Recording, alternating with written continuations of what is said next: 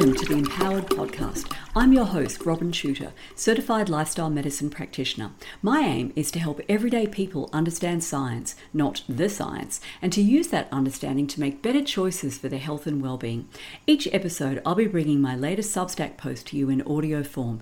For the full visual experience, including graphs, charts, images, and videos, view the accompanying post in my Empowered Substack. And now, let's dive in. Episode 55 Sugar, not so sweet for your mood. It's that time of year again. Christmas carols blaring from the stores tell us that it's the most wonderful time of the year, but most of the people maxing out their credit cards inside those stores don't look like they're taking the advice to be of good cheer. According to a comprehensive review of the depression inducing effects of added sugars published in the journal Medical Hypotheses, maybe they would feel better if they weren't fueling their Christmas gift buying slash Boxing Day sale marathon with sugary foods and beverages. Come to think of it, they would probably feel a lot better if they chose not to stress themselves to the eyeballs and bury themselves in debt in the first place, but that's a podcast for another day.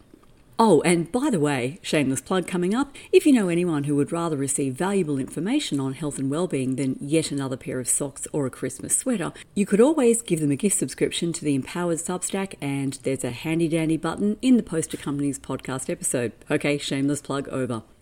The review, titled The Depressogenic Potential of Added Dietary Sugars, summarises the current state of scientific knowledge on the effects of the ubiquitous sweet stuff on our mood and the mechanisms by which those effects occur.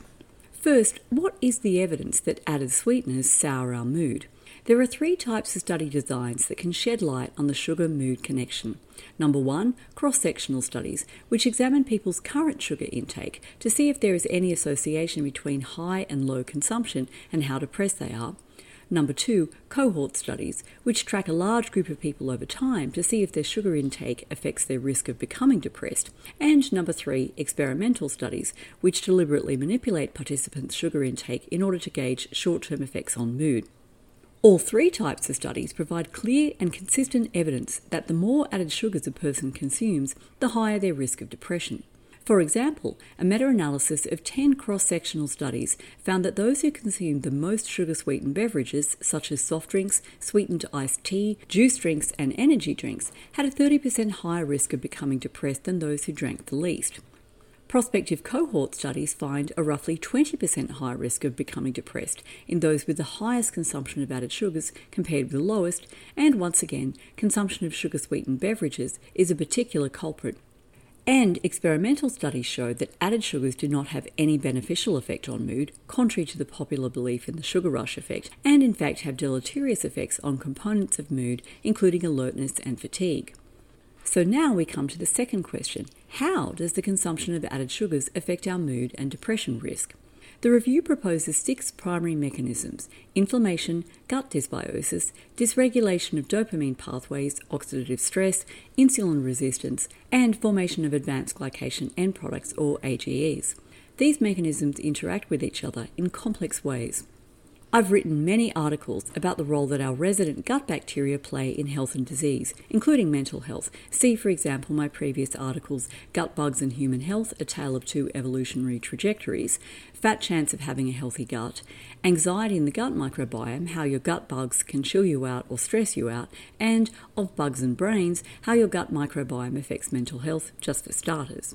And I've linked to all of those articles in the post accompanying this podcast episode. I've also covered the inflammation depression connection. See, for example, my previous articles Inflammation, Why You're Fat, Sick, Tired, Depressed, and in Pain, and What to Do About It, and Rumination Inflammation. And it's important to point out that inflammation is inextricably linked with oxidative stress, insulin resistance, and AGE formation. So, in this podcast episode, I'm going to hone in on the effect of sugar consumption on dopamine signaling in the brain.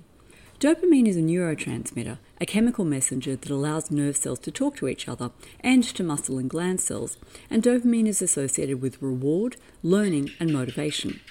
In a previous article, Reprogramming Your Stone Age Brain for Health and Happiness, I explained how the dopamine system gets hijacked by supernormal stimuli such as hyperpalatable foods, those rich in calories, fat, refined carbohydrates, and or salt. Research on sugar, in particular, indicates that it stimulates the dopamine system in a dose dependent fashion. That is, the higher the intake of sugar, the greater the release of dopamine. In the short term, this results in an intense sensation of reward, which prompts us to reach for more sugar. And that's why it's so hard to stop at one slice of cake or one donut. However, continual high intake of sugar causes maladaptive changes in the structure and function of dopamine pathways. Over time, the brain reduces the number of dopamine receptors in an attempt to protect itself against continual overstimulation of dopamine pathways, much like people develop tolerance to addictive drugs, requiring higher and higher doses to get high. Interestingly, reduced dopamine activity has been observed in the brains of depressed people. This is associated with a decreased ability to experience pleasure, known as anhedonia, and the enormous difficulty in motivating themselves to take any actions that might improve their lives that depressed people experience. Or, in science speak, a quote from the article, The Depressogenic Potential of Added Dietary Sugars, quote, a substantial body of evidence suggests that chronic added sugar ingestion can interfere with intrinsic reward systems in a manner capable of inducing anhedonia and motivational deficits, both are hallmark symptoms and maintenance factors of depression, end of quote. Put plainly, over time, eating too much sugar makes you feel like all the joy has been sucked out of life and causes you to feel like you couldn't be bothered doing anything. What's the point when nothing you do brings you any enjoyment? And the more unmotivated you become, the less you engage in any activities that could make you feel better about yourself and life in general. It's quite literally a depressing downward spiral.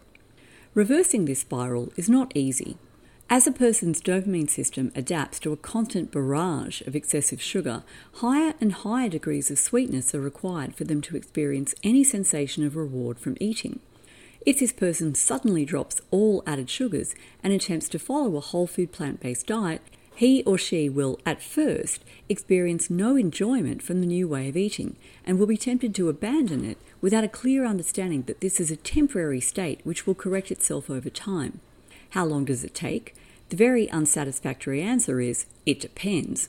Genetic variations in dopamine receptor activity, the amount of added sugar the person was previously consuming, the length of time they've been over-consuming sugar, and the level of stress in their life will all impact on how quickly their dopamine system recovers its equilibrium to the point where they can once again perceive the natural level of sweetness in whole natural foods as rewarding.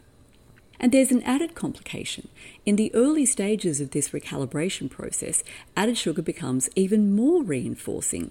That is, if you cut out all added sugars for one week and then eat something with an added sweetener, you'll find it even more rewarding than previously when you were eating sugar all the time. I see this pattern frequently in my clients. They stick to a healthy diet with no added sugar for a couple of days, weeks, or even months. Notice how great they're feeling and how much sweeter natural foods such as fruits and starchy vegetables taste to them. Then they let down their guard, eat just one slice of cake, piece of chocolate, or scoop of ice cream, and find themselves binging uncontrollably. Back to square one. How do you escape this dietary pleasure trap?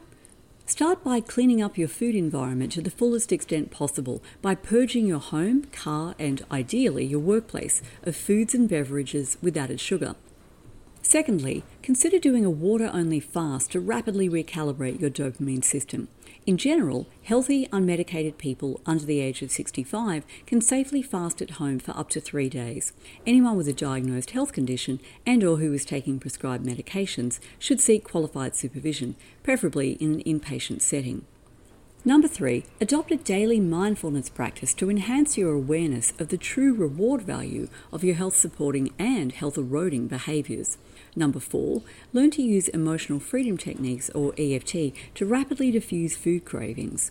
You can see my previous article, Understanding and Beating Food Cravings. And number five, cultivate healthy sources of pleasure in your life. For example, listening to music, spending time in nature and with good friends, spending time on a hobby, and my personal favourite, hanging out with dogs. One more thing naturally occurring sugars, such as those that make fruit taste sweet, are not a problem.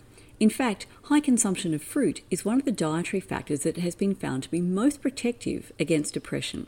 See my two previous articles, The Evidence is In, Eating Better Relieves Depression, and Want to Feel Happier, Change What's on Your Plate. And just a reminder all of the articles that I've mentioned in this podcast episode are hyperlinked in the post accompanying the episode.